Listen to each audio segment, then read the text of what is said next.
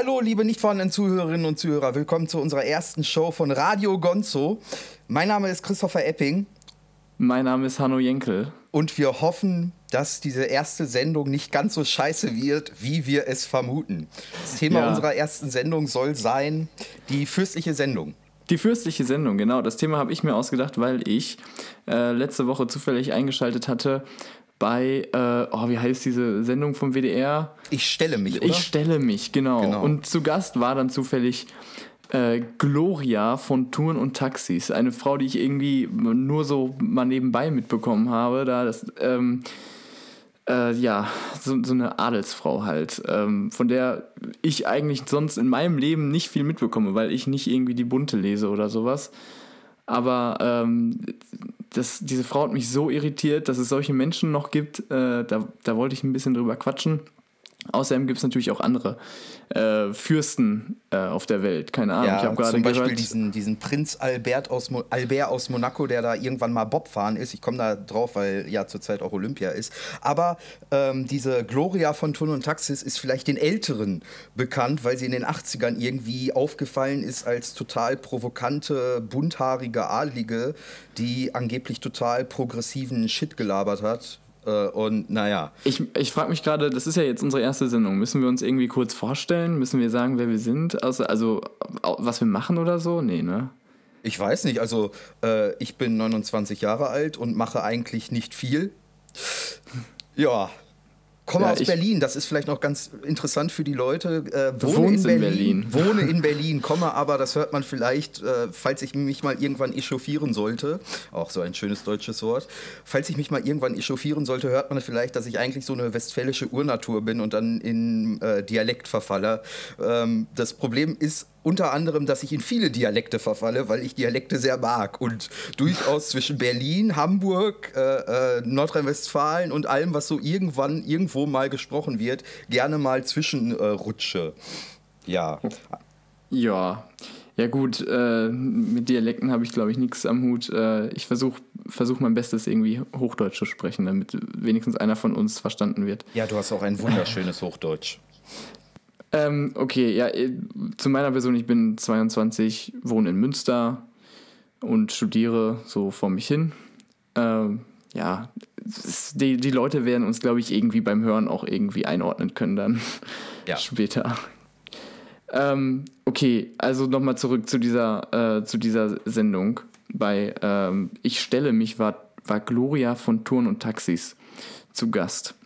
Da habe ich mich gedacht, okay, äh, so eine adlige Frau. Diese Sendung war allgemein mal zu dieser Sendung, ich habe das nicht ganz verstanden. Das, die heißt Ich stelle mich. Da gehen die Leute hin und es ist eigentlich ein, ein einziges, die, die ganze Sendung ist einfach nur äh, über eine Person und was sie alles so Tolles gemacht hat.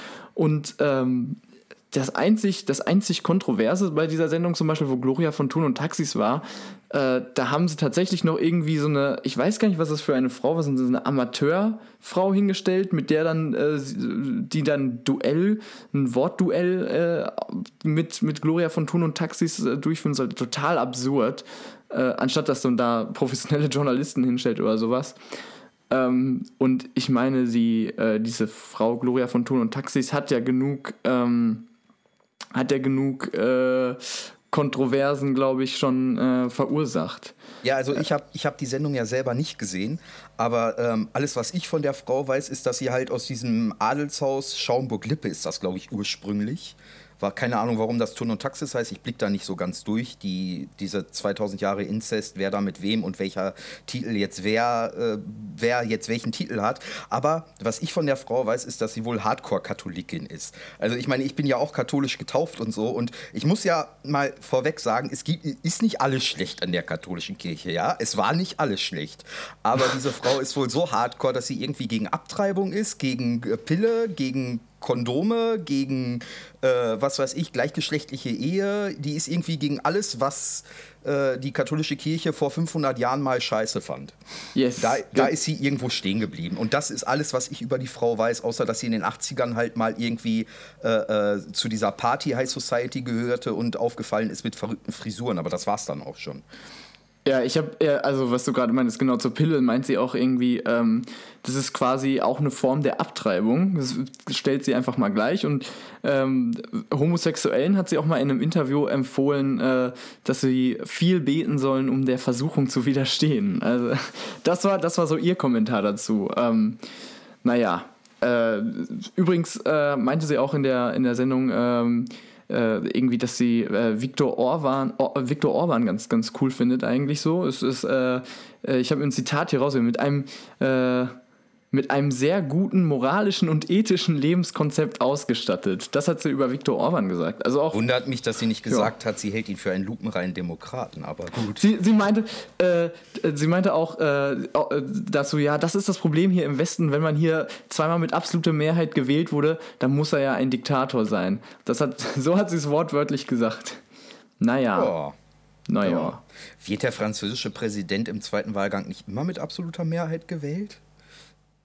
Ey, du darfst mich hier nicht solche äh, Faktenfragen stellen. Dafür, dafür fehlt mir die Kompetenz. Oder, ja gut, dann nehmen wir, wir Österreich. Aber, aber, Österreich zum Beispiel, da musst du doch, wenn du im zweiten Wahlgang, also da kandidierst du ja zum Bundespräse, ja, der auch nicht irgendwie mehr zu sagen hat als unserer oder nur ganz wenig mehr zu sagen hat als unserer. Aber im zweiten Wahlgang musst du ja die absolute Mehrheit haben. So habe ich das verstanden. Insofern ist diese Aussage von ihr doch absoluter Bullshit. Ich meine, nicht, dass es mich wundern würde. Ja, ich, diese Frau äh, labert allgemein sehr viel, äh, sehr viel Bullshit. Sie hat sich auch mal geäußert zu dem, ähm, ähm, zu den, ähm, ja, das ist schon länger her, 15 Jahre oder so müsste das her gewesen sein. Äh, ich habe diesen alten Ausschnitt nochmal auf YouTube rausgekramt. Die Qualität ist nicht mehr ganz so geil. Äh, aber da hat sie sich äh, geäußert, ähm, was denn so AIDS, äh, den, was, was denn so diese AIDS-Welle in Afrika verursacht hat. In einem Zeitalter von AIDS werden ganze Kontinente bedroht, wie beispielsweise Afrika. Ist es da verantwortungsbewusst, nur aus einer übertriebenen... Nein, Afrika hat Probleme ist, nicht wegen der Verhütung. Ist es, ja, aber da... Da Leute, sterben die Leute aber, an AIDS. Aber warum Weil sie zu viel schnackseln. Der Schwarze schnackselt gerne. Ja, das, äh, das war ihr Kommentar. Also es liegt äh, nicht irgendwie etwa äh, an fehlenden Verhütungsmitteln und das wäre ja natürlich auch eine große Katastrophe, weil Verhütungsmittel sind unchristlich.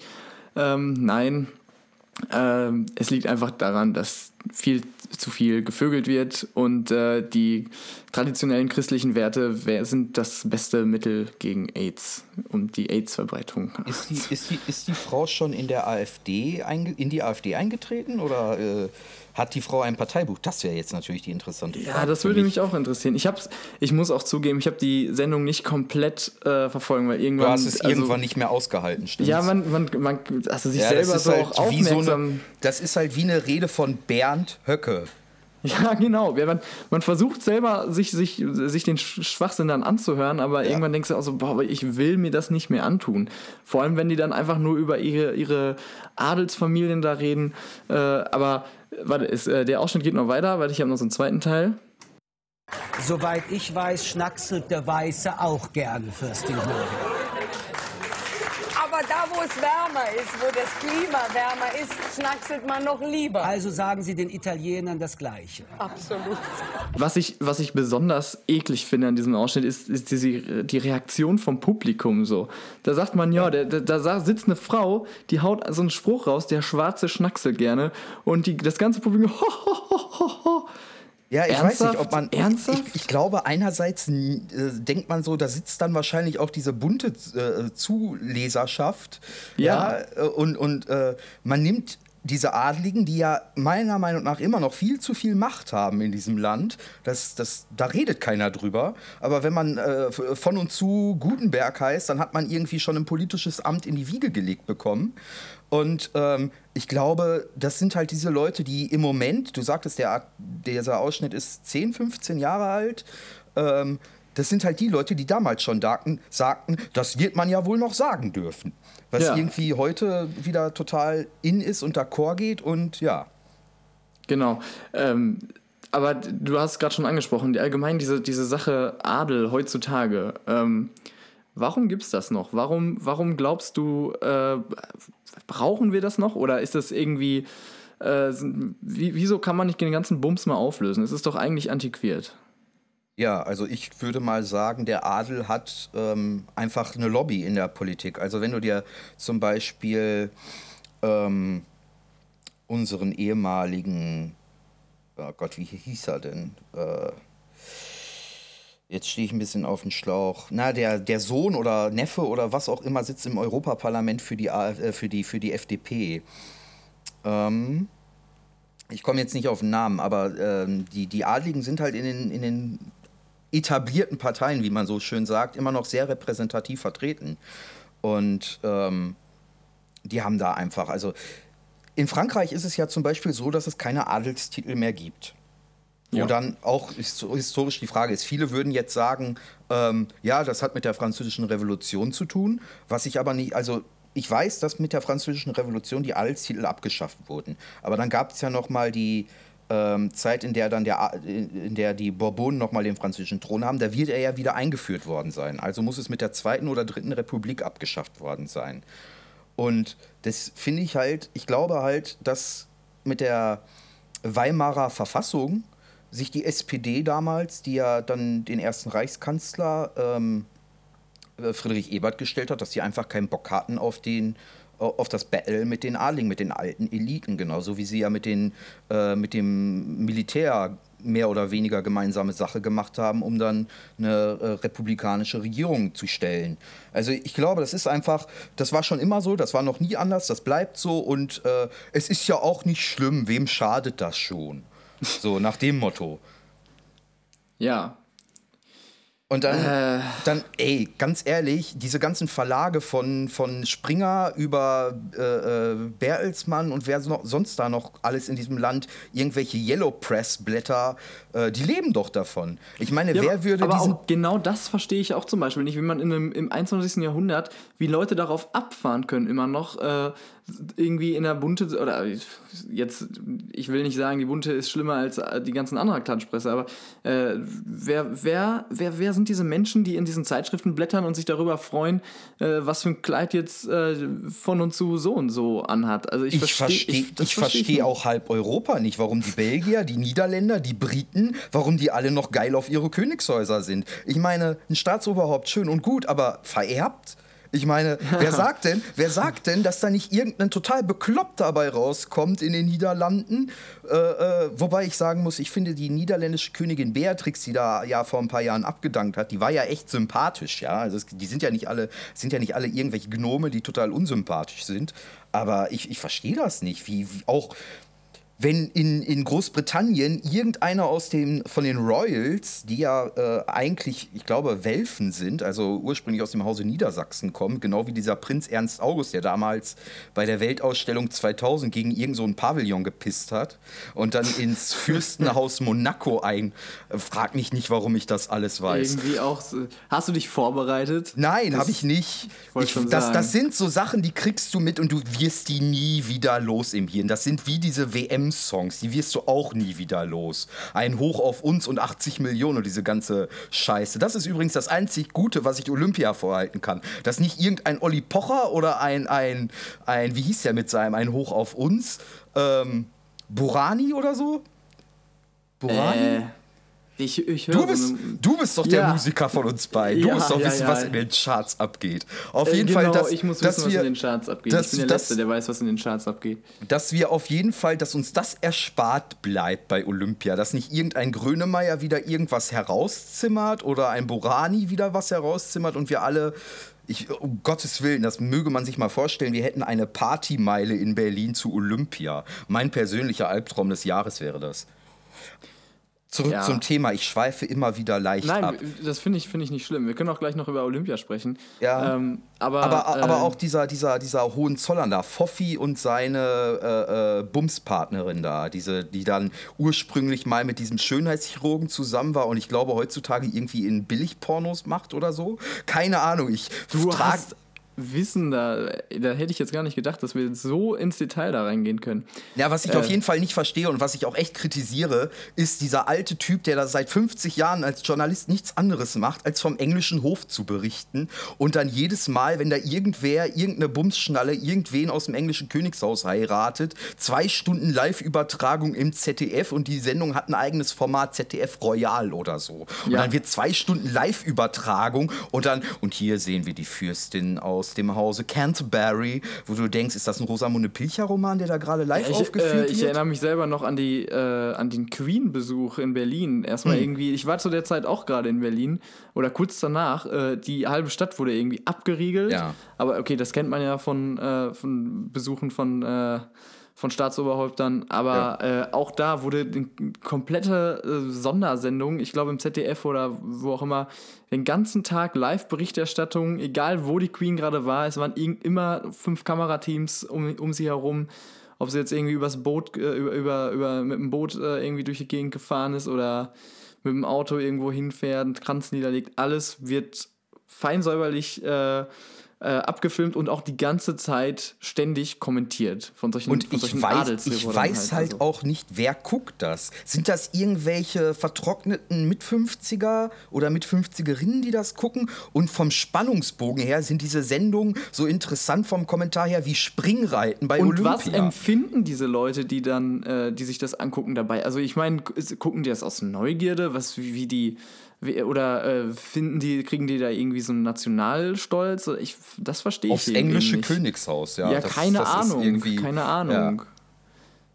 Naja. Ü- Ganz interessant, trivial übrigens, das englische Königshaus heißt erst Windsor seit dem Ersten Weltkrieg, weil man sich dann, äh, weil man damals die äh, Herkunft aus Deutschland verschleiern wollte. Das englische Königshaus ist, glaube ich, 1870 oder 1860 Aus Hannover, oder ne? Genau. Und die haben halt, die haben halt bewusst dieses dieses Welfenhaus genommen, um einen schwachen König zu haben. Die wollten also das englische Parlament, es gab keinen Thronnachfolger und die brauchten ein neues Herrscherhaus und haben dann bewusst die Welfen genommen, weil die sich gesagt haben, okay, da haben wir einen repräsentativen König, der hat aber eigentlich nichts zu sagen.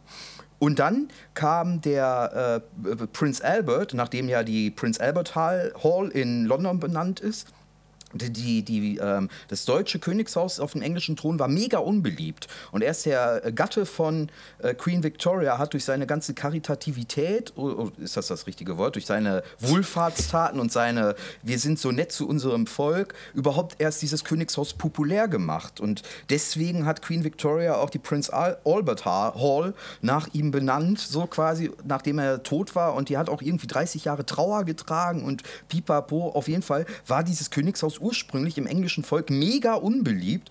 Und die haben halt eine mega PR-Kampagne damals gefahren, einfach. Und nur deswegen konnten die sich bis heute auf dem Thron halten. Ah. Trotzdem die Frage, äh, was meinst du denn, wenn jetzt äh, die Königin von England irgendwann mal doch den Löffel abgibt? Ich meine, die ist halt schon ziemlich alt. Ähm, was, was glaubst du denn, was so die Zukunft da angeht? Wird, wird, das, wird das englische Volk immer noch weiterhin so äh, verrückt nach dem, na, so königsverrückt dann werden? Oder Naja, glaubst du, das also, irgendwann mal ab? Nein, das glaube ich nicht. Also jetzt auch mit dem Brexit und so, da, da flammt ja gerade so, ein- so ein Pseudonationalismus, also was heißt Pseudo, so ein Nationalismus halt auf und wir sind irgendwie äh, make Great Britain greater again than ever, ja, ähm, und ähm, nehmen wir mal an, die Schotten treten aus. Dann hast du ja nur noch die Engländer und die Nordiren. Ja. So, Ja, okay. und dann sowieso, dann ist sowieso Tür offen für äh, äh, Prinz William ist sowieso, also ich glaube nicht, dass Prinz Charles das nach dem Tod machen wird. Der hat was Besseres zu tun. Der will da mit seiner Camilla schnackseln. ja, der, der, der Adlige schnackselt gerne. Der Adlige Ja. Mhm. schnackselt gerne. Ne? Stimmt. Ja, äh, ähm, Gloria von Ton und Taxis war auch selber mit. Ähm, ihr, ihr Ehegatte war auch so ein Typ, der eigentlich irgendwie nur äh, die ganze Zeit durch die Gegend gevögelt hatte und sie dann irgendwie nur noch mal schnell äh, geheiratet hat, um quasi die, äh, die Nachfolge zu sichern. Hat dann mit ihr noch ein paar. Erb, äh, Erblinie. Genau. Hat dann äh, ein paar Kinder mit ihr gezeugt und hinterher auch irgendwie, äh, ich glaube, der hat auch nur irgendwie auf dem Todesbett das erste Mal irgendwie Ich liebe dich zu ihr gesagt. So hat, war eher so ein, Ja, Ja, ja, das war klingt eher, aber. glaube ich, eine Zweckehe. Das klingt aber nach einer sehr guten adligen Tradition. Also ich reg mich zum Beispiel auch immer auf, wenn zu Ostern oder so diese Sissy-Filme äh, äh, gespielt werden, wo dann so getan wird, als wenn Sissy total verliebt in ihre Kinder gewesen wäre und total die tolle Mama und so. In der Realität war es so, dass sie ihre Kinder so gut wie nie gesehen hat und dass das eine reine Zweckehe war. Ja, also die- der, der, der, der die äh, Hohen, nee, die Hohenzollern nicht, die, na, das österreichische Königshaus, ja, die K&K-Monarchie. Ähm, ähm, Gott, wie heißt das Haus denn? Egal. Ähm, die wollten sich halt näher an Bayern bringen und so weiter. Und die stammt ja irgendwie aus einem adligen Haus aus Bayern, die Sissi. Und dann war das eine Zweckgemeinschaft. Und ob die sich geliebt haben, wen interessiert? Die haben sich so gut wie nie gesehen. Die Kinder wurden von irgendwelchen Ammen und irgendwelchen, ähm, irgendwelchen äh, Babysitterinnen, würde man heute sagen, erzogen. Und weil in den 50ern, 60ern diese Heimatfilme den Deutschen eine schöne neue heile Welt präsentieren wollten, wurde das Sissy als total sympathische Person, die um Gottes Willen um, äh, in diesem Königshaus nicht zurechtkam. Das war eine Adlige, die wusste genau, worauf sie sich eingelassen hat und hat, hat da einfach, ein- das war ein Machtspiel. Ja, ich glaube auch, äh, Sissy ist auch einer dieser Gründe. Habsburg, genau, das Haus hieß Habsburg. Entschuldige. Ja, sagt mir auch was. Ja. ähm, ich glaube auch, dass Sissy, ähm, die, diese Sissy-Filme auch dazu beitragen, eben, dass, das, dass es immer noch dieses Publikum gibt, äh, was, ich, was ich überhaupt nicht verstehen kann. Ähm, ich glaube, ja, äh, Schwärmerei zu diesen ganzen Sissy-Filmen und so und äh, sich dann irgendwie an den, an den heutigen Adel binden, ich, das hängt, glaube ich, miteinander zusammen.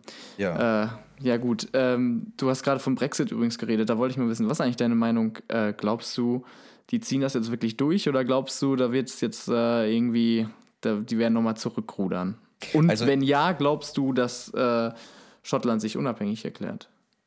Also wenn sie den Brexit durchziehen, und davon gehe ich aus, weil die neue Ministerpräsidentin, die da auf Maggie Thatcher 2.0 macht irgendwie, ähm, was soll sie machen? Also die Conservative Parties, die, die Tories, ähm, wenn sie den Brexit nicht durchziehen, dann kriegen, verlieren sie ihre Stammwählerschaft, weil die dann sagen, wir haben so abgestimmt und ihr haltet euch nicht daran. Und letzten Endes geht es den Politikern in Großbritannien genauso wie hier immer um ihren Machterhalt. Äh, und deswegen glaube ich, dass sie das durchziehen. Ähm, versuchen, sie werden versuchen, irgendwelche Kniffe bei der EU durchzumachen, um den Finanzplatz London, äh, also City of London, wo ja diese ganzen Banken und diese ganzen Global Player, die diesen Turbokapitalismus ähm, durchziehen, ähm, sitzen und irgendwie 10%, das darf man nicht vergessen, die City of London erwirtschaftet alleine 10% des gesamten Bruttoinlandsproduktes Großbritanniens. Ja, also wenn die alle Okay. abwandern, wie jetzt schon gesagt wird, Paris und Frankfurt betteln sich ja schon irgendwie hinter den Kulissen, wo die dann hinkommen. Und jeder Staatspräsident Europas sagt, ja, wir würden die sehr gerne nehmen. Dann bricht einfach mal gefühlt, ich würde vermuten, 8% des Bruttoinlandsproduktes Großbritanniens weg. Und ähm, dann haben die Schotten auch überhaupt keinen keinen Sinn mehr, Teil des, des, äh, Great, von Great Britain zu bleiben. Also dieses Referendum damals, was die Schotten ja vor ein paar Jahren gemacht haben, da haben ja viele Schotten meiner Meinung nach dafür gestimmt, in also Teil des United Kingdom zu bleiben, weil sie eben gesagt haben, zum einen wissen wir nicht, ob wir dann ähm, weiter in der EU bleiben können und zum anderen ähm, die Unsicherheit. Und die Unsicherheit ist mit dem Brexit sowieso gegeben. Da weiß Ja. niemand, was kommt. Und ähm, Teil der der, EU. EU-Faktor Ne? fällt jetzt auch weg. Genau, Ja, so, also. Und Nee, ich glaube auch, dass ein Referendum jetzt auf jeden Fall ähm, eine sehr realistische Chance hat. Äh, also wenn die, wenn dies, äh, also wenn wirklich der Brexit kommt, glaube ich auch, dass, äh, dass sich dann Schottland nochmal versucht, unabhängig zu Ja, erklären. Und genau. ich glaube auch, dass sie es dann schaffen. Ja, das glaube ich auch. Und was mich einfach aufgeregt hat in der Berichterstattung sind so ein paar Dinge. Zum einen, dass so getan wird, wurde, als wenn alle jungen Briten ähm, gegen den Brexit gestimmt haben. Es waren, glaube ich, nur 30 Prozent der jungen Briten überhaupt wählen. Also das ist so die eine Sache. Du kannst nicht von 30 Prozent, die wählen gehen und klar für eine Position beschließen, einfach hochrechnen. Ähm, und Punkt zwei, was hat sich denn die, das englische Proletariat gedacht da im Mittelengland?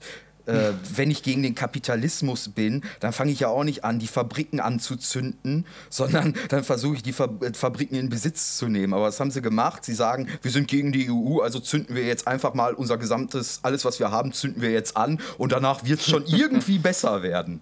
Ja, das, äh, das ist auch irgendwie, keiner hat richtig damit gerechnet, äh, irgendwie, dass, dass wirklich der Brexit kommt. Aber äh, es war ja eigentlich auch für die Wähler vorherzusehen, was jetzt kommt. Jetzt sind alle irgendwie doch ein bisschen panisch. Scheiße, was haben wir uns jetzt eigentlich da eingebrockt? Auch so ein Ding, was ich nicht nachvollziehen kann. Aber ist jetzt auch, glaube ich, ähm, gar nicht mehr so aktuell. Äh, wurde, glaube ich, schon zu Genüge in allen Medien diskutiert. So. Ja, ja. Wir haben unsere Meinung dazu gesagt. Ich finde es halt noch, ich, ich glaube halt, dass es noch interessant wird, wenn es dann tatsächlich zu den Verhandlungen kommt und der äh, ähm, Austrittsantrag gestellt wird. Ähm, unser Kommissionspräsident hat ja bereits gesagt, ja, die britischen Beamten bleiben dann einfach bei uns in Brüssel und das wird schon alles. Ähm, was mir zu wenig um das abzuschließen, zu wenig in der Berichterstattung kam, war, welche Rolle die äh, britische Presse gespielt hat. Also die ähm, Zeitungen, die ich so ein bisschen als seriös ansehe, ähm, ähm, Independent oder auch, ähm, na sag mal, wie heißt denn dieses, wo auch der äh, Edward äh, Snowden ganz Guardian? groß. Genau, der Guardian, danke. Der Guardian haben ja klar ähm, gegen den Brexit Position bezogen und so alles, was Yellow Press, The Sun, diese ganzen Blätter von diesem Rupert Murdoch, der da irgendwie sein Imperium aufbaut in bester Berlusconi-Manier, haben ja massiv auch einfach gelogen, um für den Brexit Stimmung zu machen. Und da frage ich mich, welches Interesse hat jemand wie Rupert Murdoch, dass, die, ähm, dass Großbritannien nicht Teil der EU ist? Gibt es in Europa Bestimmungen, die ihn daran hindern, einfach sein, sein Medienimperium auf Lügen aufzubauen und, und richtig böse Journal. Also gibt es zum Beispiel innerhalb der EU irgendwelche Vorschriften, die ihn daran hindern, sein, sein Imperium noch weiter auszubauen und deswegen hat er für den Brexit getrommelt. Das sind halt so Fragen, die ich mich stelle. Und hm. die kamen mir in der Berichterstattung einfach zu kurz, inwieweit diese Medienlandschaft in Großbritannien die da eine Rolle gespielt hat. Und das hat sie, weil diese Leute, die dann da ähm, für den Brexit gestimmt haben, im, in Wales zum Beispiel auch, das sind ja die Leute, die diese Klatschpresse, die diese Yellow Press ähm, ähm, lesen und die sind ja auf einem Niveau, dagegen ist die Bild-Zeitung ja der Fileton der Süddeutschen, ja. Naja. Olympia, genau. Wir wollten, wir wollten, wir wollten noch über Olympia sprechen. Stimmt. Ähm, ja, ich, hab, ich hätte aber auch noch, äh, ich, ich wollte eigentlich auch noch kurz was, wir sind ja die fürstliche Sendung, ähm, und da wollte ich eigentlich auch noch mal ganz kurz was zu ähm, Erdogan sagen. Der, der, große, der große Fürst der Türkei. Der neue Sultan. Ja, ähm, und der hat, äh, der trifft sich heute mit äh, Wladimir Putin. Äh, dabei hatten die ja vorher noch ein bisschen ähm, Struggle, weil äh, die Türkei ja einen russischen Kampfjet abgeschossen hat. Da waren die jetzt nicht so erfreut. Jetzt kam, glaube ich, was war das, letzten Monat, vorletzten Monat oder so, hat Erdogan einen Entschuldigungsbrief an die Familie von dem Piloten gesch geschrieben und jetzt ist wohl wieder alles, alles dufte zwischen den beiden. Ähm, genau, ich glaube, das ist auch sein erster äh, Staatsbesuch nach dem Putsch. Ähm, warum glaubst du, macht Erdogan jetzt auf Best Friends mit Putin? Also die lupenreinen Demokraten treffen sich. Ja, genau. Ähm, ich glaube nicht, dass sie auf Best Friends machen. Ich glaube, Erdogan versucht so ein bisschen die Beziehungen wieder zu normalisieren ähm, weil einfach, also die AKP, die ähm, Partei Erdogans, ist ja maßgeblich an die Macht gekommen ähm, durch, durch diesen Wirtschaftsfaktor und durch einerseits die Baubranche in der Türkei und andererseits die Tourismusbranche. Und ich könnte mir vorstellen, dass es in der AKP hinter den Kulissen so ein bisschen rumort, weil einerseits die deutschen Touristen wegbleiben, aber vor allen Dingen gerade was die Schwarzmeerküste angeht, die russischen Touristen wegbleiben. Also es war ja ähm, oder ist, da bin ich es, überfragt. Nein, es, waren, es, es gab Sanktionen, die wurden jetzt nach diesem Entschuldigungsbrief, äh, soweit ich weiß, äh, größtenteils wieder, ähm, ja, wieder aufgehoben. Genau. Und Teil dieser Sanktionen war ja, dass ähm, der, Es, gab, Tourist. da, es durfte keine, durften keine Charterflüge ähm, von Russland direkt zur Türkei. Genau, und Genau. ich kann mir vorstellen, dass in der AKP diejenigen, die in der Tourismusbranche ihr Geld verdienen und von dieser AKP-Regierung ja massiv profitiert haben, so ein bisschen gesagt haben, ey, sorg mal dafür, dass die Russen wieder unsere Hotels voll machen, weil ansonsten können wir der Partei erstens nicht mehr unser Geld zukommen lassen und zweitens äh, suchen wir uns dann mal jemand anderen, den wir unterstützen.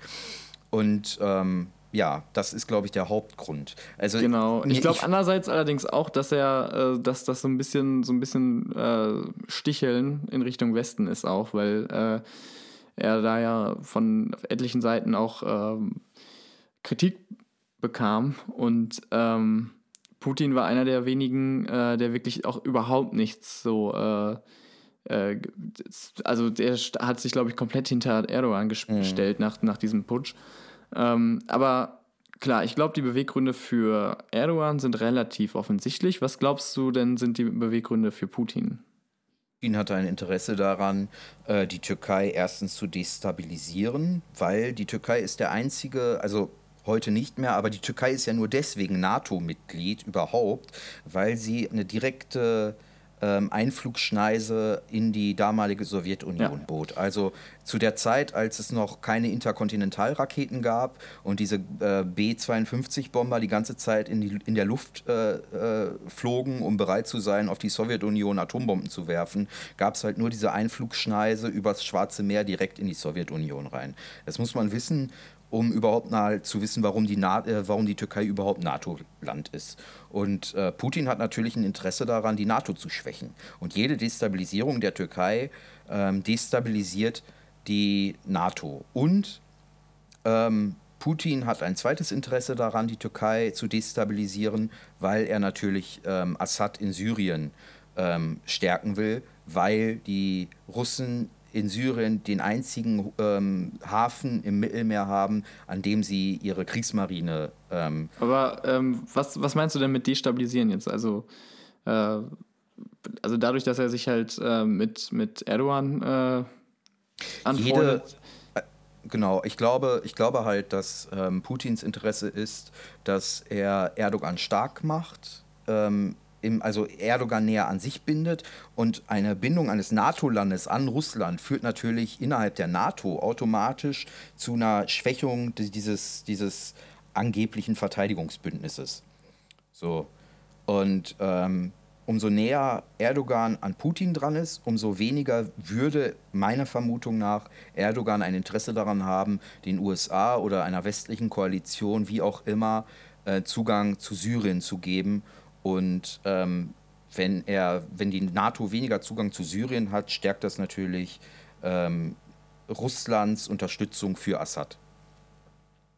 Und gleichzeitig glaube ich halt, umso ähm, mächtiger Erdogan wird, umso ähm, stärker traut sich Erdogan zu, gegen die Opposition oder auch gegen die Kurden im eigenen Land vorzugehen. Und jede Destabilisierung der Türkei äh, führt zu einer ähm, führt zu einer Stärkung des Assad-Regimes, weil die Türken da nicht mehr viel machen können. Und Putin ringt natürlich international einfach um Reputation, um sich wieder als Weltmacht darzustellen. Das nützt ihn einfach innenpolitisch.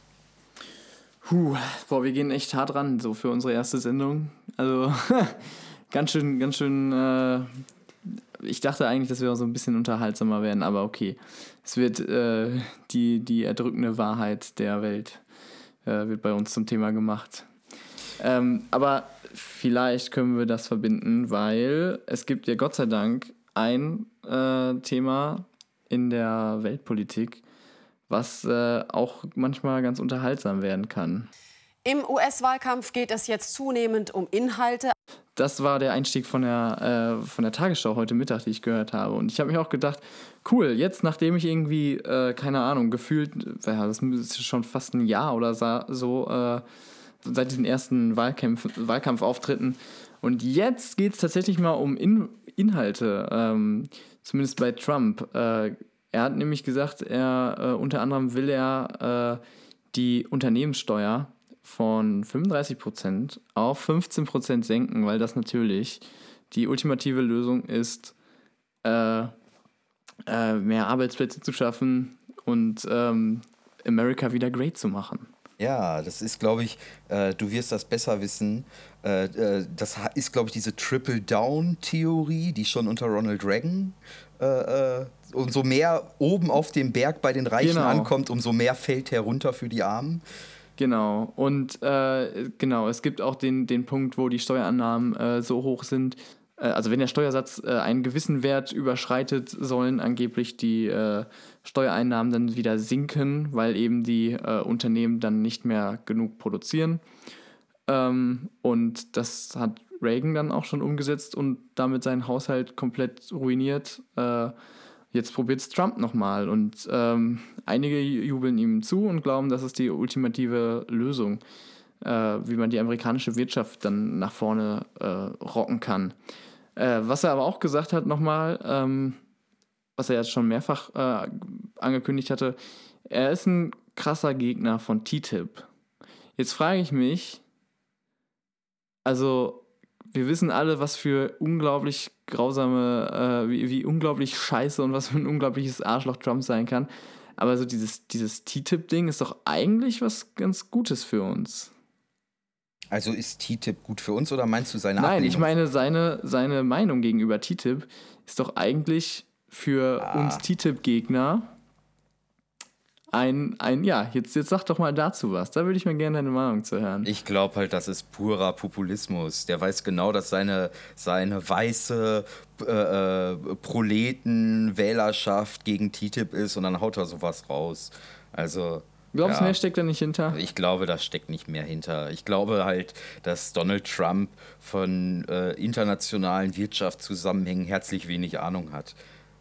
Wa- Aber meinst du denn jetzt, wenn du jetzt die, ähm, wenn du mal nur Europa oder Deutschland betrachtest, was glaubst du wäre äh, die, der bessere Ausgang der Wahl für Europa und Deutschland? Wäre das eher Trump oder wäre es Clinton? Ich würde sagen eher Clinton, weil da weiß man, was man kriegt. Okay, ja gut, das ist äh, das, das totstarke Argument. Das glaube ich auch. Bei Trump wäre ich mir wirklich, das ist echt die größte Gefahr, die von Trump ausgeht, ist glaube ich echt das, das, wo man nicht weiß, zu was er fähig ist. Eben. Ich meine, dieser Typ hat dann die Genehmigung, Atomwaffen zu starten, ja. Also und, und diesen Das- Typen da, wollen die da, da mache ich mir gar nicht so die Sorgen drum. Ich mache mir vielmehr die Sorgen drum, dass er dann als republikanischer Präsident einen Senat und einen Kon oder einen Kongress hat, der republikanisch bestimmt ist. Und da sitzen Leute von der Tea Party-Bewegung. Und die Republikaner zeichnen sich jetzt auch nicht gerade dadurch aus, dass sie besonders intellektuell sind oder besonders kompetent sind. Und im Zweifel werden die für ihren republikanischen Präsidenten alles durchwinken, was der will, ja. Und ich weiß nicht, also wer weiß, ob der nicht, nicht nur eine Mauer nach Mexiko baut, wer weiß, ob der nicht in Mexiko einmarschiert.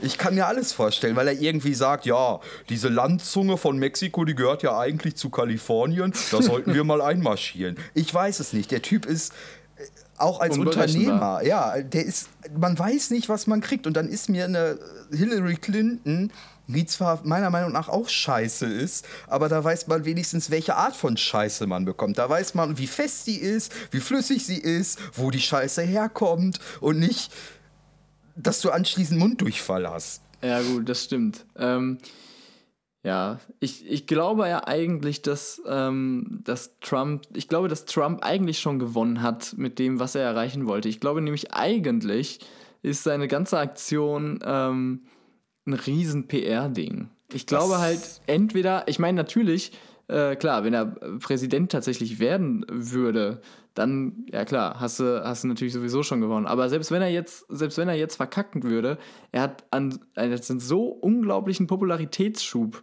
äh, bekommen. Und wenn er tatsächlich dann wieder äh, seine, seine Reality-TV-Show dann da weitermacht, ich meine, da würden sich die Leute um ihn reißen. Er hat seine Marke Trump so nach vorne gekickt. Ich Ja. glaube, die war noch nie so wertvoll wie heutzutage.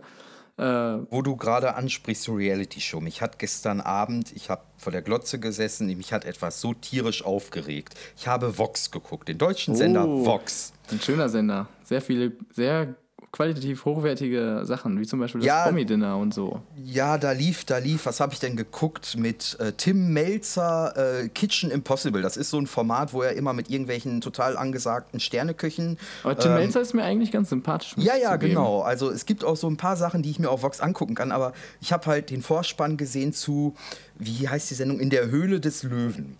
Das ist auch so ähm, in der Art, wie das Donald Trump, da, da stellen halt junge Unternehmer ähm, ihr Konzept vor und dann entscheidet eine Jury, ob sie Geld dafür bekommen, um das umsetzen zu können. Und dreimal darfst du raten, wer in der Jury sitzt. Ich habe mir nur gedacht, will Vox mich verarschen? Wollen die jetzt jedes Arschloch im deutschen Fernsehen populär machen, nachdem sie irgendwie Sing meinen Song mit Xavier Naidoo äh, äh, schon zum x-ten Male gemacht haben? Sitzt jetzt Carsten Maschmeyer in der Jury? Nein. Doch, Carsten Maschmeyer, für die, die ihn nicht kennen, ist der Gründer der, AW, der, der, der. AWD.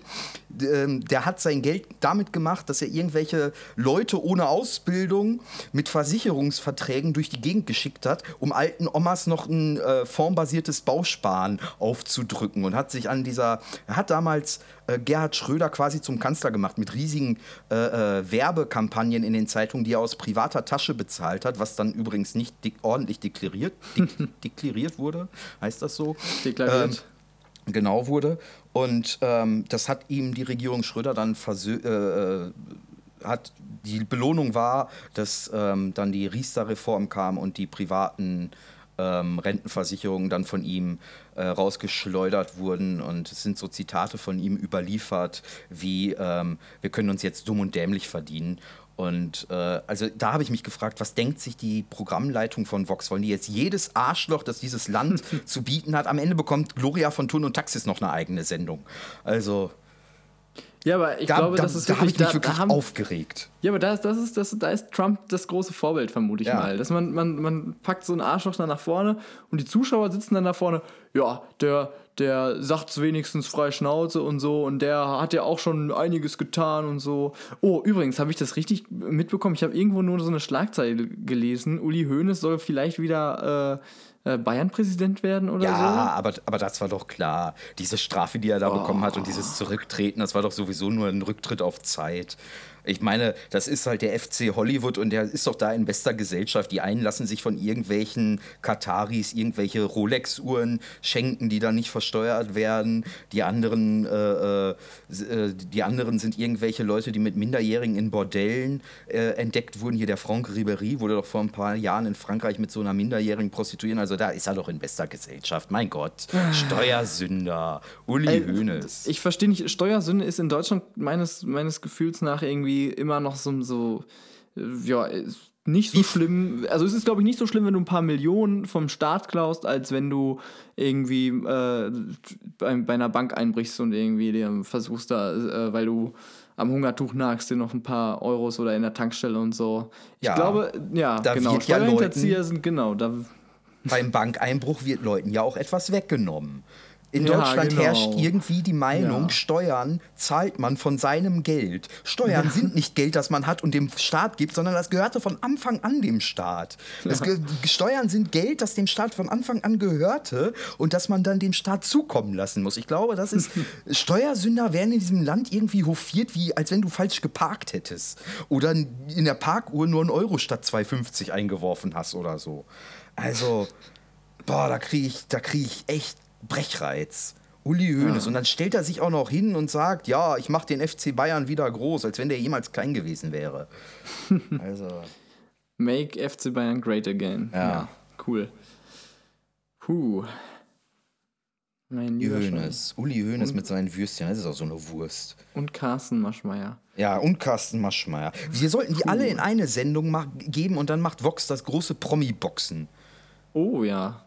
Aber über Oh ja. 20 Runden und ohne, ohne äh, Boxhandschuhe Ohne und ohne Körperschutz, ohne Ringrichter und dann in so einem Stahlkäfig. In so einem Käfig, genau, Genau, ja. wie, beim, ähm, äh, wie beim Wrestling in Amerika. Ja. Und der Käfig wird dann noch angezündet.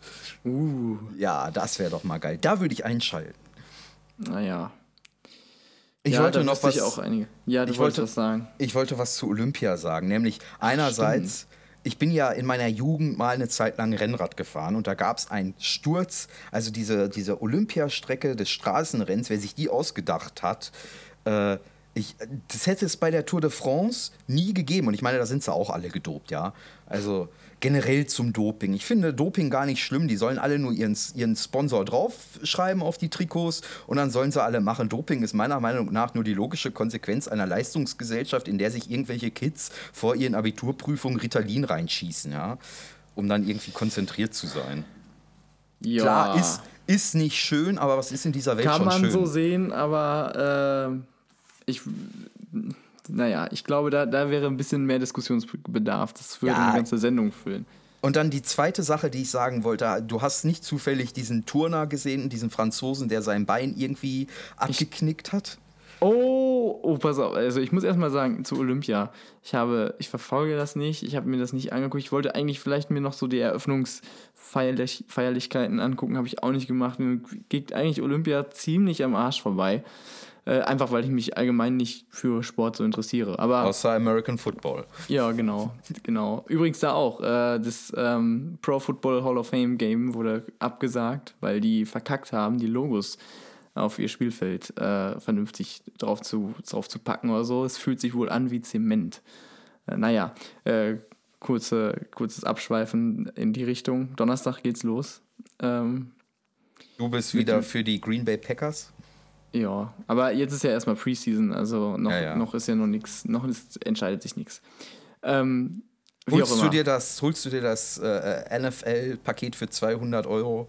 Du Nein. hast es doch, du hast Nein, es doch. es komm. wird doch eh auf RAN, also die, die, die Regular Season wird ja auf RAN übertragen, größtenteils. Also Ja, da freue ich mich auch schon drauf. Meiner Meinung nach, der beste Kommentator, den Deutschland zu bieten hat, ist Frank Buschmann. Und ich bin der Meinung, ich rege mich Bäh. jedes Mal auf, wenn im ZDF Bela Reti Ah. irgendwas kommentiert. Ich weiß nicht, warum das ZDF Bela Reti weiterhin irgendwas kommentieren lässt. das verstehe ich auch nicht. Aber äh, Frank Buschmann finde ich auch nicht so den, den absoluten äh, Profi-Kommentator. Ja, aber das macht ihn meiner Meinung nach so sympathisch. Ja. Das lasse ich Wenn jetzt er- auch mal so stehen. wenn er ich mit weiß dem- es nicht. wenn ich er find- mit dem- ich finde manche, manche Kommentare, da denkst du dir so, oh Mann, äh, hier Basketball von mir aus, das, da hat er, glaube ich, wirklich viel Ahnung von, aber bei Football ist manchmal auch echt so, Ja, aber dafür sitzt der Isume ja daneben, ja. der der Megapeil hat. Also den würde ich auch gerne mal treffen, nur um mit ihm eine Stunde über Football zu reden, ja. Stimmt. Äh, egal, ich glaube, ich glaube auch, ähm, naja, das wird jetzt zu weit. Also, Football, schön und gut, können wir auch mal ein anderes Mal wieder, wieder Ja, da sollten wir mal eine waren bei der Sendung drüber machen. Ja, ich habe auf jeden Fall, ich, ich verfolge Olympiade nicht, aber du hast mir ein Foto geschickt von einem Typen, dessen Knie irgendwie in einem Winkel, also so gehört das auf jeden Fall nicht. Und ich dachte irgendwie, das wäre eine Fotomontage oder irgendwas. Das war ein Sturz jetzt von der aktuellen beim, Olymp beim Touren, der ist ganz, Spielen, genau, der, der war beim, ich glaube beim, ähm, beim Gerätetouren ist der ganz unglücklich aufgekommen und das Knie ging in eine Richtung, ähm, die man sonst nur aus irgendwelchen zweitklassigen Horrorfilmen kennt. Und ähm, ganz interessant war dann noch, dass das, ich glaube, es lief im ZDF oder in der ARD, einer von beiden überträgt es ja. Und ähm, dann wurde halt gesagt, ähm, ja, wir wollen diese Bilder nicht zeigen. Und soweit ich es mitbekommen habe, von Hörensagen, wurden sie dann doch nochmal gezeigt. Also erst sagt man, wir wollen diese Bilder aus Anstand nicht zeigen. Und dann drei Stunden später, nachdem wahrscheinlich irgendwie die Redaktion oder der Aufnahmeleiter gewechselt hat, haben sie es dann doch nochmal gezeigt. ja. Ja. Oh, und ich sehe gerade, ähm, damit die Leute mal wissen, wann wir so aufzeichnen, Springreiten. Ich finde, es gibt nichts Langweiligeres im Fernsehen als Springreiten. Wenn die Leute dann da, äh, die, dieser Kommentar, ich finde, also wenn man Springreiten schon zeigen muss, dann sollte man den Kommentar weglassen, weil der Kommentar läuft immer gleich ab. Und hier sehen wir jetzt Evan McGregor auf Shutterfly, dem zweijährigen Wallach. Und dann Ja. nimmt er die Hürde und jetzt zum Ende. Und dann ist es auch immer so, dass es zum Ende, der letzte Sprung, da wird es dann auf, als wenn es auf einmal spannend werden würde. Das ist auch übrigens ähm, ein sehr merkwürdiges Publikum. Also ohne jetzt irgendwelche äh, möglichen Zuhörer, die das voll abfeiern, Springreiten und so. Äh, aber es gibt größtenteils äh, die Leute, die zu solchen Springturnieren gehen, äh, haben alle so ein bisschen ein äh, an der Murmel, glaube ich. Also ich habe nämlich schon, äh, schon jetzt, ich glaube, zweimal hier beim äh, hier in Münster auf dem K&K Club, in äh, K&K Cup äh, gearbeitet als Ordner. äh, musst du Leute halt irgendwie in, in manche Bereichen nur mit einem bestimmten Bändchen reinlassen oder eben nicht und so. Und äh, ist diese Arroganz von einem Großteil der, äh, der entweder der Teilnehmer oder der Besucher, es war eklig. Ja, ich glaube. So, da muss man nur irgendwie der Schwibschwager von irgendeinem äh, Pferdebesitzer sein und wenn du dem dann irgendwie krumm kommst, spielt der sich auf, als wäre irgendwie, wie wissen sie gar nicht, wer ich bin? Und Glaube nein, halt, weiß ich nicht, ist, da- ist ihre Bekanntschaft, ja, und, und wenn jetzt hier irgendein Zuhörer äh, irgendwie meint, hm, mir kommen die Leute nicht arrogant vor, dann ist das auch einer von denen. Dann ist das, ist dann Ja. so, dann, dann könnt ihr nämlich so, dann habt ihr das nämlich, dann müsst ihr euch mal selber ein bisschen überlegen, so äh, Bekanntschaft, so äh, der, der Bekanntheitsgrad ist immer relativ und in diesem sozialen Umfeld von Springreitern, da kennt man wahrscheinlich die, die, die Leute da, die, äh, die man dann abfeiert als Helden. Aber in, in, in, dem, in der normalen Welt seid ihr eigentlich nicht so, das ist halt ein Job, den ihr mehr oder weniger gut macht und das ist auch echt eine krasse Leistung, wenn ihr dann die Tiere nicht irgendwie quält bei oder so. Äh, so, dann, dann respektiere ich das auch, das macht ihr auch super, aber es ist auch kein Grund, sich irgendwie abzufeiern, als ob man jetzt gerade irgendwie, äh, sorry, nee, Glaub- keine Ahnung. Ich, ich glaube halt, Ihr seid nicht Spring- adelig. Äh, wenn, Springreiten- wenn ihr adelig wärt, dann, dann ist das okay. Dann darf man sich natürlich abfeiern. Ich, ich glaube halt, Leute wie Gloria von Thun und Taxis würden sie, äh, sch- fühlen sich auf so Springchampionaten sehr wohl. Und also ich will Springreiten als Sport will ich gar nicht schlecht machen, um Gottes Willen. Wir kommen ja beide aus dem Wie Kreis gut wir gerade auch wieder den, den Bogen zum, zum Thema der Sendung äh, geknüpft haben. Ne? Ja, ich glaube, das ist halt einer der letzten elitären Sportarten, die es so gibt. Ich meine, selbst im Tennis hast du mittlerweile Spieler, die nicht irgendwie aus einem extrem bürgerlichen Haus kommen, sondern sich da einfach hochgekämpft haben. Aber ich glaube, Springreiten oder Dressur auch ist halt so einer der letzten absolut elitären Sportarten, die es gibt, wo dann auch die Leute da hingehen und äh, Champagner schlürfen, während sie auf der, also nochmal, nichts gegen die Leute, die das irgendwie privat ähm, als, als Jugendliche oder m, überhaupt machen. Wir kennen beide Leute, die ähm, im Pferdesport irgendwie oder die einfach gerne mal reiten. Wir kommen beide ja gebürtig Ja, ja. aus einem, aus einem Kreis, wo Pferdezucht und so ganz groß ist. Und da gibt es auch viele aus von, von, vom Bauernhof, wo die Eltern den Bauernhof auch nur betreiben, weil es irgendwie Tradition ist und da keine großen Gewinnspannen machen, die dann gerne reiten. Nee, klar, ja. Ne? So. Und äh, ich kenne auch super viele Leute, ich habe dann auch äh, mehrere Leute dann getroffen beim, beim Springreitturnier, die echt, also echt auch locker drauf sind und selber sagen, hui ja, es gibt auch ein paar Leute, die sind hier schon sehr speziell und die aber trotzdem den Sport voll abfeiern. Super cool, kann man machen. Aber auch gerade irgendwie, äh, ich habe mich da auch äh, auf einem dieser, dieser Veranstaltungen war ich als Ordner tätig und dann ähm, wurde da die komplette Halle geräumt und dann wollte da jemand rein und ich habe gesagt, nein, äh, Entschuldigung, aber Sie brauchen das und das Bändchen, sonst können Sie hier nicht rein. Ist natürlich super ausgerastet. Wissen Sie eigentlich schon, wie viele Auszeichnungen ich hier bekommen habe für dies und dies und keine Ahnung. Naja, was sich hinterher dann herausgestellt hat, war, dass er der Vertreter ähm, des Hauptsponsors war, der dann hinterher, die hatten so eine Videoleinwand äh, in der Halle, wo ich dann, also es war diese, so, so eine Messerhalle quasi, die da angeschlossen war und da wurde die Veranstaltung von drin übertragen und der wurde dann halt auch sogar mit so einer Kutsche reingefahren. Und, Was hatte, äh, die, was hatte die Person denn an? Weil mein Bild von diesen elitären Saftsäcken, die zu solchen Veranstaltungen ist, die tragen dann Polohemd und so, so ein Pulli, den sie sich locker über die Schulter werfen und zusammenknoten. das ist so ja. mein Bild. Das nee, der so, hatte immerhin, äh, der, der hatte äh, ja einen Anzug an. Also das, das war nicht so wild. Also ich glaube auch, äh, dass da diese, diese äh, Polohemd-Geschichte ist gar nicht so schlimm bei den meisten, bei den meisten Springreitern, glaube ich. Weiß ich nicht. Aber das da will ich jetzt hier, so, so genau möchte ich das, das Volk auch nicht analysieren. Keine Ahnung. Also ich finde es halt auch einfach lachhaft, dass die heute noch äh, äh, bei den Turnieren angezogen sein müssen, als wenn sie irgendwie der Queen gleich die Hand geben würden, ja, äh, die der Hand die Hand küssen würden. Und ich glaube, die letzten die letzten elitären Sportveranstaltungen sind irgendwie äh, äh, Pferde, also Springreiten, irgendwelche Championate, Golf. Wobei ich ja sagen muss, ich hatte einen Lehrer, Golf ist eigentlich, wenn es nicht so fucking teuer wäre und Eben, deswegen auch so elitär, wäre es eigentlich, glaube ich, echt ein geiler Sport. Würde ich Also unbedingt ich mal würd, machen, wenn es nicht so wenn ich es mir leisten könnte, würde ich sofort Golf spielen. Golf, Ja, Mann. Ich hatte mal, ich hatte einen Lehrer ähm, in der 9., 10. Klasse, der uns mal als, ähm, als Klasse mit auf den Golfplatz genommen hat.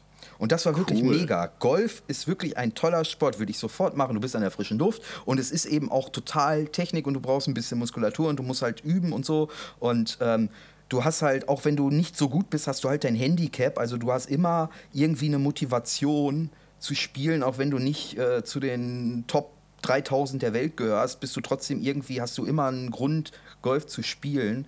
Nur wenn du da irgendwie 15.000 Euro im Jahr Beitrag zahlen musst, wie es in manchen Berliner Golfclubs hier wohl der Fall zu sein scheint, Ui. dann, ne, so, also. Ja. Und diese Vereine Und- sind, haben dann noch den, den äh, äh, Modus der Gemeinnützigkeit. Dabei ist der Hauptgrund, da sind ja Leute drin, die haben in ihrem ganzen Leben noch nie Golf gespielt. Das ist wie diese Herrenclubs in London, wo du halt irgendwie immense Summen zahlst als Mitgliedsbeitrag. Und der Grund dafür ist einfach nur, dass du sicher bist, dass du unter deinesgleichen bist. So, Ja. und das ist halt, also was habe ich gesagt? Reiten, Springreiten und diese Championate und Dressur und so. Dann Golf und teilweise halt Tennis. Da geht das halt über dieses Ausschlusskriterium, das gemeine Volk, den Pöbel auszusortieren, geht halt über die Mitgliedsbeiträge. Ja, ich glaube, aber bei Tennis ist es mittlerweile äh, Ja, ja, ein bisschen sich- entspannter. Genau, das hat sich, ich glaube, so die letzten 10, 15 Jahre hat sich da auch echt was gewandelt. Aber ja, das sind so die großen oder oder ähm, Fechten. Warum ist Fechten olympisch? Also Fechten ist in der Tat eigentlich echt geil. Soweit aber ich das mal. Ich habe mich äh, neulich noch unterhalten mit jemandem, der selber äh, fechtet äh, oder ge- gefechtet hat. aus einer schlagenden Burschenschaft. Nein, nein, nein, nein, nein.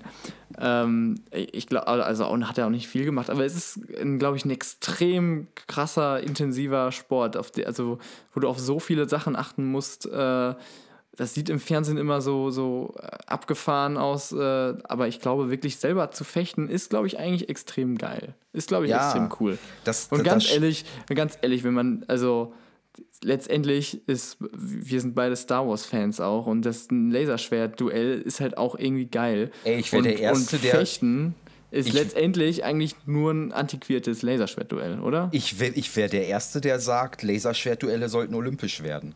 ja. Aber ich bin Genau. auch der Meinung, Ficken sollte olympisch werden. Also von daher. Wonach würdest du denn dann bewerten? Ja, nach Stellung zum Beispiel. Achso, mit einer Jury, so wie, Ja, ja, bei genau. Synchronspringen oder was? Genau, oder beim Geräteturnen oder so. Du hast einmal die Schwierigkeit anhand der Stellung und dann die Unter und dann die Umsetzung, also die B-Note quasi. Wenn du jetzt den, was weiß ich, den äh, stehenden Kranich oder so, da kann man sich ja beim Kamasutra dann bedienen, äh, so oder ähm, dann Mannschaftssport, so ein Gangbang Also, aber es bei geht dann schon irgendwie um die Ästhetik quasi so. Ja, ja, Dann, genau. Du hast einmal den Also ein bisschen wie, Schwierigkeitsgrad. so wie, so wie, äh, ja, so wie Eiskunstlauf quasi, aber halt Genau. äh, auf dem Bett. Genau. Der doppelte Long John Silver. Ja. Oh.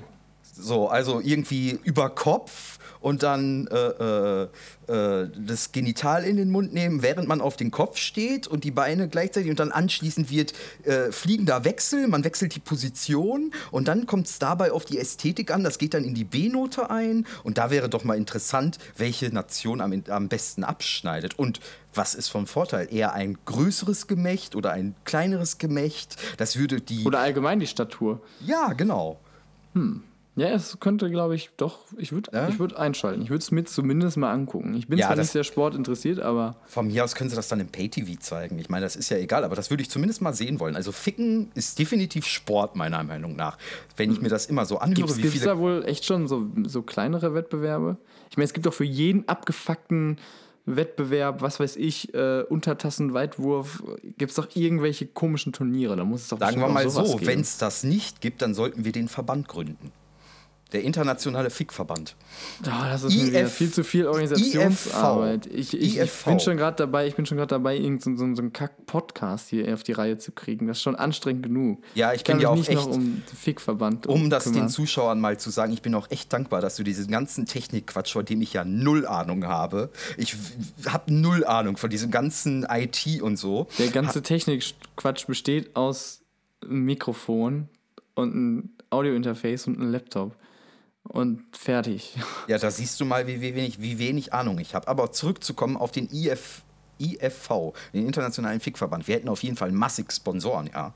Wir könnten uns direkt Personal leisten. Hier, Dildo, King und wie diese ganzen Sextoy-Firmen heißen, die würden uns mit Sicherheit sofort sponsoren. Und zwar würden die das machen, äh, äh, weil sie bei uns das machen können. Während du beim, ähm, beim E-Gaming, also beim, beim E-Sport, dieses Zocken Ja, auf ich weiß, höchstem was- Niveau, ich bin- da, da ist ja diese YouPorn-Mannschaft ist ja gesperrt worden, weil Ach. die, ja, ja, weil die eben diese, diesen Ruf nicht haben wollen in ihrer E-Sport-Community. Was ich irgendwie, also die Leute, die zocken, als wenn die keine Pornos im Internet gucken. Das finde ich halt so ein bisschen lächerlich. Das ist, geht nicht nur bei Leute um äh, Pornos sind allgemein irgendwie immer noch irgendwie so ein seltsames Tabuthema. Als Ja. ob sie- also alle tun so, als ob das, als ob keiner, als ob sie nie ein Porno. Naja. Es mal würde- ganz davon abgesehen, mal ganz davon abgesehen, wer guckt denn noch auf YouPorn? Ja, das, Ne? das könnte ich auch so stehen lassen. Ähm, aber okay, ich glaube, wir sind, wir haben, wir haben heute jetzt schon ein ganz großes Thema eigentlich abgedeckt. Äh, zu Pornos kann man fast schon wieder eine eigene Sendung, Endsendung machen und äh, boah, mein Magen knurrt. Ich, ich habe mega Hunger. Ich werde mir jetzt irgendwas zu fressen holen. Ich werde mir noch einen Kaffee so. machen. Ich bin ja, ich bin ein Kaffee-Junkie, ja. Ja, ich auch. Weißt du ja. Und Ich dann werde ich mir genüsslich eine rauchen und heute Abend werde ich mir ein Glas Scotch auf unsere erste Sendung geben. Und ja. Wenn das überhaupt jetzt alles funktioniert hat. Hinterher irgendwie, oh, scheiße, nicht aufgenommen, fuck. Naja, egal. Ja. Wir sind jetzt, glaube ich, schon über eine Stunde oder so dabei. Irgendwie Äh, so. Also reicht, glaube ich. Die, die Zuhörer, Die drei Personen, die das die drei, hören werden. die, ja, äh, werden, muss man auch nicht irgendwie zu viel zumuten. Deswegen sage ich jetzt einfach mal Tschüss von meiner Seite. Ich bedanke mich auch ganz herzlich. Und ähm, nächstes Mal können gerne diese drei Zuschauer wieder einschalten und vielleicht, wenn die es cool fanden, noch irgendwie Kollegen Bescheid sagen, dass der auch noch mit einschaltet. Ganz viel Äh, Werbung machen. Genau, ja. Und äh, Und ein Feedback. Schaltet auch das nächste Mal wieder ein, wenn ihr Bock habt auf irgendwelche äh, Stories über äh, genital-olympische Spiele, weiß ich auch nicht. Wir, wir haben lange gebraucht, bis wir, bis wir über, bis wir zu, zu Genitalien kamen. Ich hatte es gewundert, Das dass wir so lange ohne Genitalien ja. durch. Ich habe mich allerdings teilweise auch zurückgehalten. Ja, das. Okay, danke. Danke dafür. War Okay. eine schöne Sendung. Tschüssi. Ja. Tschüss.